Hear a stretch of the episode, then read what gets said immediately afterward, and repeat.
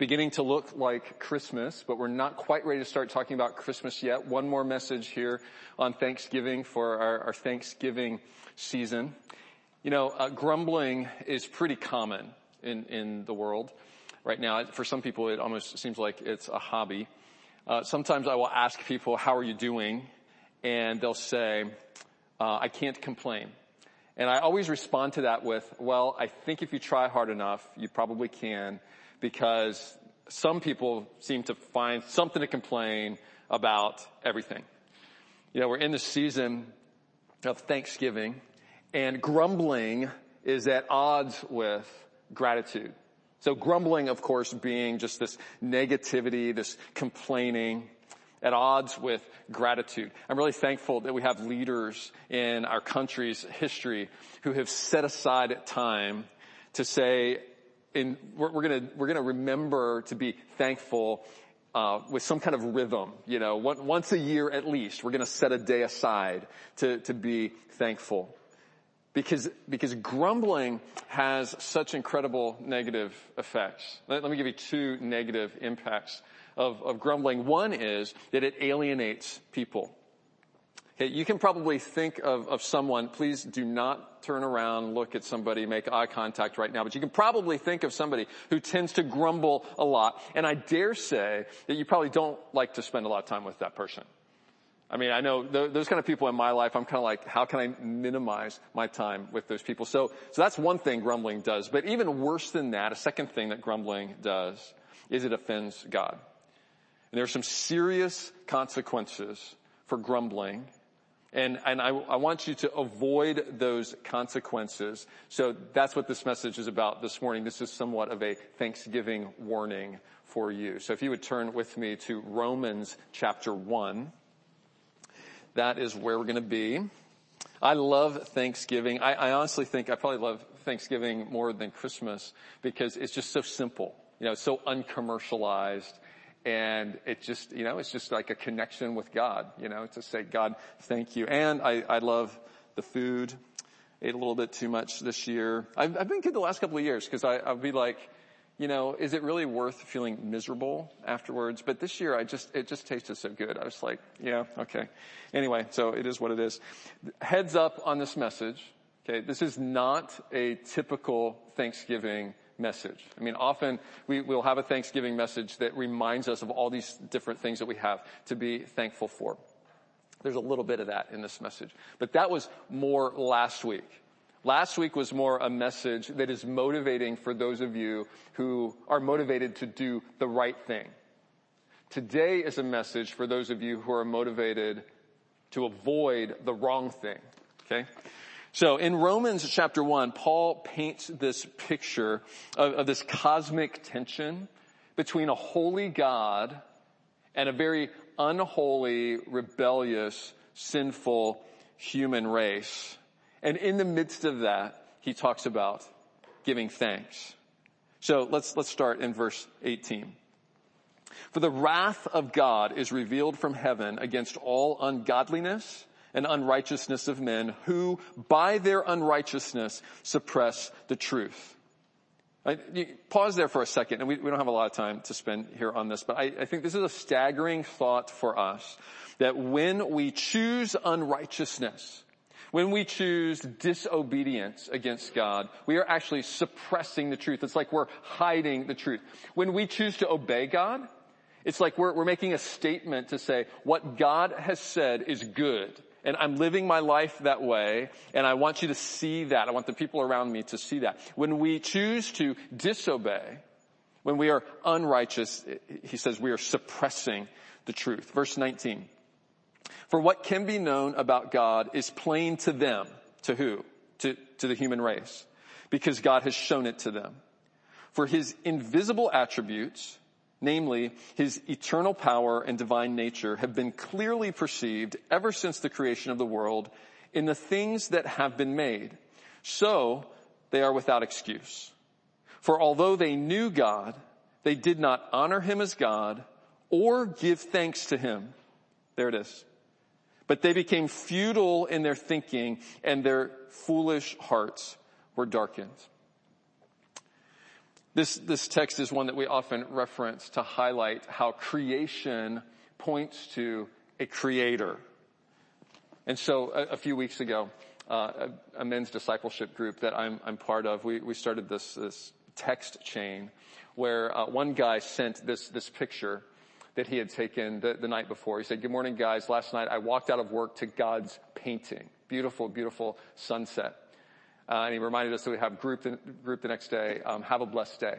I responded to that with my picture, which unfortunately you can't see this super well, but um, this is actually a picture of the church. So I was walking out to the parking lot, out to my car, and saw that same sunset, and I was like, "Wow, we must have walked out of work at the same time." Then a third guy sent this next picture. And he said, wow, you know, last night's sunset was awesome. It was so cool. We were all at the same moment appreciating God's, God's creation. And so, by the way, if you're not part of a group, this is what you're missing. Uh, getting to share uh, life together and share just how great God is.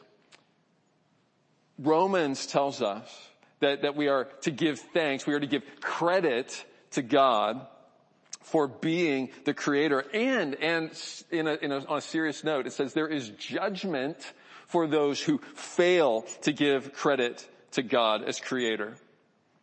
And it also highlights the importance of giving thanks. Let's read verse 21 again. For although they knew God, although they could see God uh, in, in the evidence of the things that he has created, they did not honor him as God or give thanks to him. Paul is setting side by side the, the honoring of God as creator and the giving of thanks to him. This is serious business. So if, if giving thanks to God is a way to honor him, then the inverse is true. Failing to give thanks to God is dishonoring to him. And, and here's the point that I hope you'll walk away with today, the warning. We are at odds with God when we fail to thank him. We are at odds with him. I, I don't think we realize how serious an offense this is to God. Probably we don't realize it because most everybody around us is grumbling. Most everyone around us finds something to grumble about something or just about, just about everything. We, we live in a culture that is prone to entitlement. We, we live in a culture where we, we are prone to think it's owed to me. I have it coming. God, God owes me. And so instead of being grateful, we're, we're like standing tapping our foot. When's, when's the next blessing? Instead of giving thanks for it. But there are serious consequences for grumbling, for failing to give thanks. So buckle in because we're going to look at them. And to do that, we're going to turn to Psalm 95. So if you're using a print Bible, it's going to be smack in the middle of your Bible. You just flip your Bible open to the middle. Psalm 95. Now, when I, when I start reading this, this is going to sound more like a Thanksgiving text at first. But hold on. All right, Psalm 95 verse 1. Oh come, let us sing to the Lord. Let us make a joyful noise to the rock of our salvation. Let us come into his presence with what? Thanksgiving. There it is. Let us make a joyful noise to him with songs of praise. The, the, Hebrew words for thanksgiving and praise come from the same root. Verse three, for the Lord, why do we give praise? For the Lord is a great God and a great king above all gods. In his hand are the depths of the earth. The heights of the mountains are his also.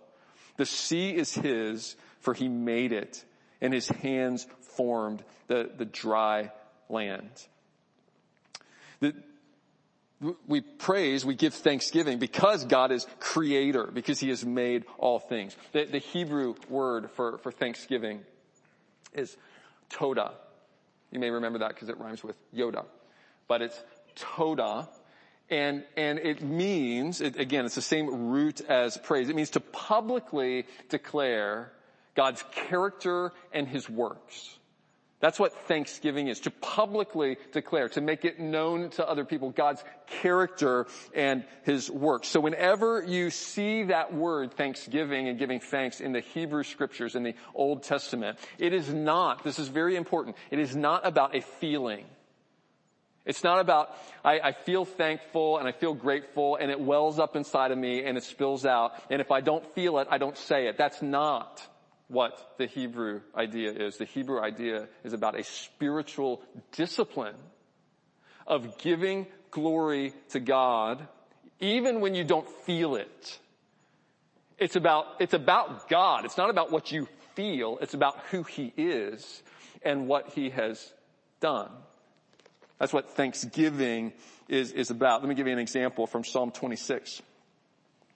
I wash my hands in innocence and go around your altar, O Lord, proclaiming thanksgiving aloud and telling all your wondrous deeds. So, so I need to pause here for, for just a moment and, and clarify what we are doing when we come together to worship, when we come together to give thanks and, and to praise. So a while ago, we were, we were all singing together. When, when we are singing together, the purpose of us coming together to sing is, is not so that you'll feel better. It's not so that you'll, you'll get charged up and like, wow, I really liked that song and that, I mean, Revelation song, man, every time that gets me and that just gets me charged up and I just feel so grateful. That's not what this is about. And sometimes I will hear people say things about the worship like, man, it just, it just didn't do it for me today. It's not for you. It is for us to come together and to express, to declare the greatness, the character, the works of God. And I, I understand that we all have our favorite musical styles. But when you get past the musical style and you look at the content of what we are singing, that's, that's, you, you need to unite your heart with the words that we're singing and publicly declare the, the character and the works of God. That's what giving thanks is about. It's what the psalm writer is doing in Psalm 95. He's saying, verse 3, the Lord is a great God. He's a great king above all gods. Imagine this. This is, this is a hymn written in ancient Israel, tiny little country of Israel surrounded by hostile nations. That's not so hard to imagine because it's kind of the situation still today. But here they are saying, Yahweh is a great God. He's a great king above all the gods. We have the greatest God. And here's why. In his hand are the depths of the earth, the heights of the mountains are his.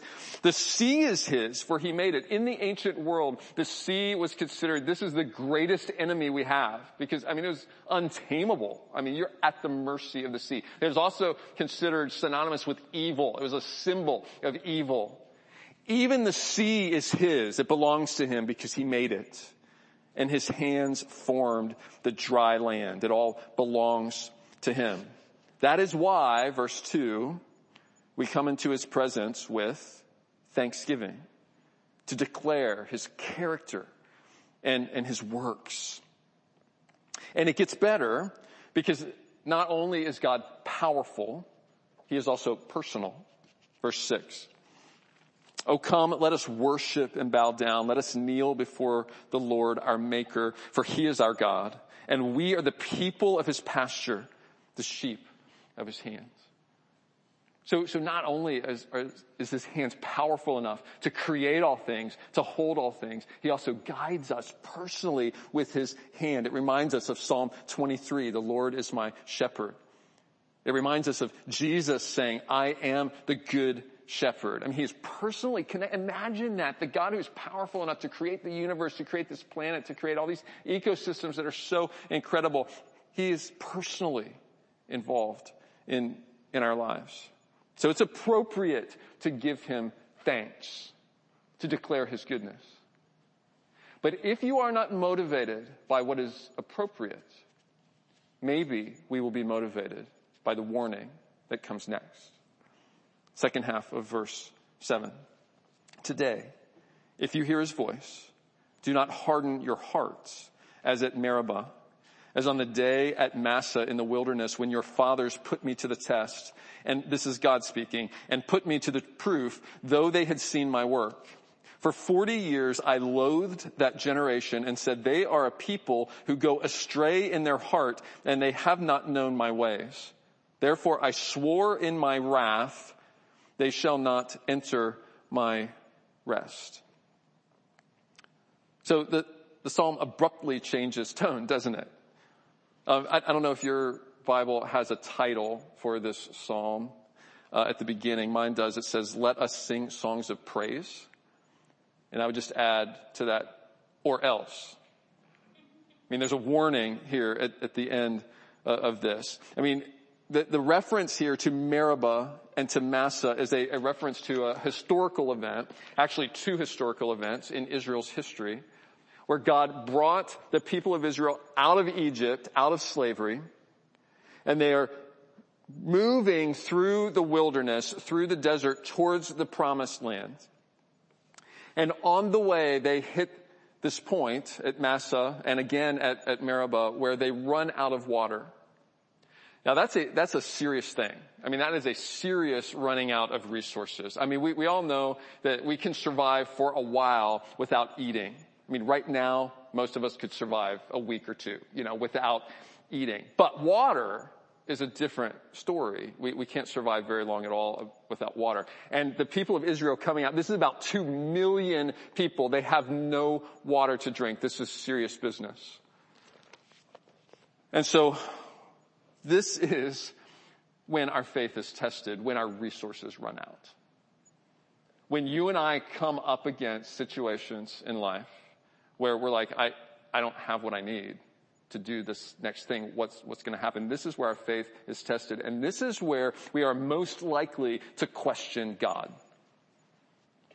This is where we're most likely to say, okay, God, um, I know you did this thing back here, but what, what are you going to do for me now? That's, that's what these people did. In, in verse 9, he says, your fathers put me to the test and they put me to the proof, though they had seen my work. I mean, they had just, they had just come through the Red Sea. The Red Sea got parted in front of them. Nothing like that had ever happened before for anyone.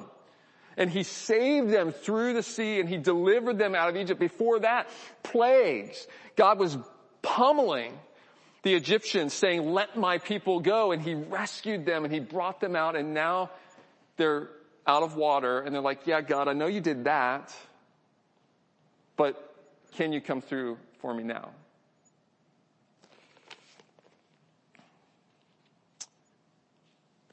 I, I need to, this is probably going to be uncomfortable for us, but I need to apply this for us right now in our situation because, because some of us are feeling like we're out of resources right now.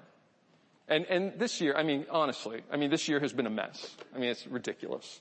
I mean, when you think of, of what we've had to deal with and what we're still dealing with and, and the pain that many people are experiencing. I just talked with someone, uh, this weekend who lost a mom who lost a mother over the weekend and they are not able, their family is not even able to go to the funeral home to see their, their loved one, their mother, before she is cremated. I suppose because of liability issues. I, I don't know. But I, my heart just broke when I heard that. I'm like, it is hard enough to lose someone, but to not be able to have the closure of being able to go and, and see them and even say goodbye. It's just, and, and we could multiply those stories over and over and over again. This is, this year has been a mess. And some of you are feeling like you're just, you're out of resources at this point. And this is when we are most prone to say, okay, God, it's actually we forget about what he did before. It's like, God, what are you going to do now? How are you going to get me out of this? What are you going to, to do? And we forget what he's done and we question what he's able to do. And that is a, that is a serious offense against a God who has promised to take care of us. Those of us who have trusted Christ as our, our Savior, Paul says, we, we read Romans 1, Romans 8, Paul says, He who did not spare his own son, but gave him up for us all, how will he not graciously, along with him, give you all things? We, we offend a holy God when we fail to thank Him. It is not a small thing to question God's character and ability. And so at Massah and at Meribah, God provided water. He, he was committed to preserving his people. So he provided them with water. He preserved them, but he brought judgment. And he said, you're, you're going to miss the promised land. Verse 10. For 40 years I loathed that generation and said, they are a people who go astray in their heart and they have not known my ways. Therefore I swore in my wrath, they shall not enter my rest.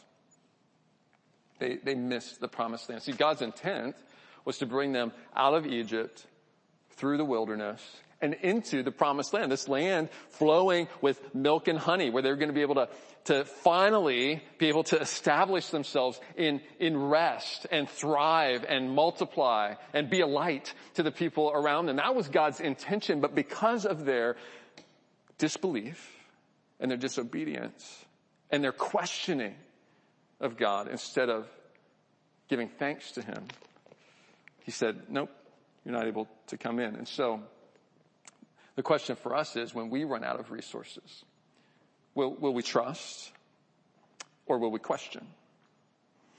We're, we're choosing trust when we give thanks for what God has done in our life. When we come up against this situation that's impossible for us, but we're choosing trust when we look back and we say, well, God, you, you delivered me back here, so I'm going to trust that you're going to do it again. And then we wait patiently and we wait expectantly and we wait with anticipation. He's going to provide in his way, in his timetable.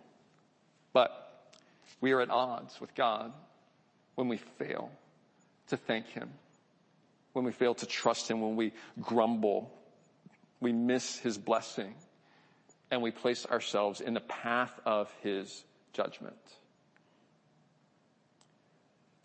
If you're squirming right now, you might be thinking, okay, yeah, this was written thousands of years ago. It was Israel. It was about that.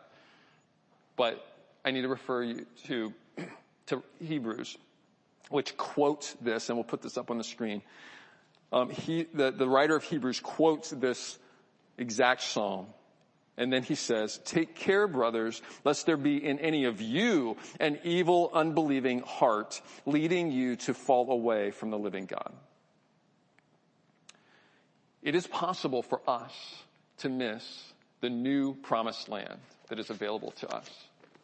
There's a promised land that is available to us because of what Christ has, has done. There's, there's a promised land today, which is, even in this world, even with everything broken around us, it is that God's presence will live with us, be with us, and He has promised to provide all of our needs. That is a promised land in the midst of a really broken world. And then ultimately, finally, there will be a promised land that we will enter into where all the brokenness will be taken away, where there will be no more crying, no more tears, no more disease, no more COVID, no more broken relationships. And so we have that to look forward to, but we can miss it if in the present, we're not trusting God and we're not declaring his character and his works by giving him thanks. That's what Paul said in Romans 1. Although they knew God, they did not honor him as God or give thanks to him. But they became futile in their thinking and their foolish hearts were darkened. And if we had time to continue reading in Romans 1, we would see this very ugly downward spiral that leads to the judgment and the wrath of God because humans have turned their backs on him instead of giving him the credit that he deserves.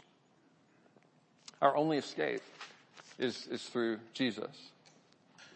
It's to honor Jesus and his character and his works. If you've been with us in, in Colossians, that's what we've been doing. We've been looking at how Jesus is the creator Jesus is God. Jesus is good. He was so good that he was willing to, to come and to ransom us, to, to move us from the domain of darkness and into the kingdom of Christ, where we can live under his rule and under his peace. He, he makes that possible to us. And we, you and I should be eternally and every moment grateful that he has done that. And when we begin to grumble, we're losing sight of what he has provided for us. And we need to be cautious. We need to be careful that we do not miss the promised land.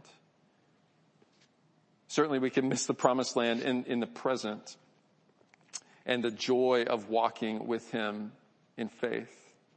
And if we've not truly trusted Christ, if we're not truly putting all of our eggs in that basket, as it were, then we will miss the ultimate promised land. And so, the psalm writer says, today, if you hear his voice, do not harden your hearts.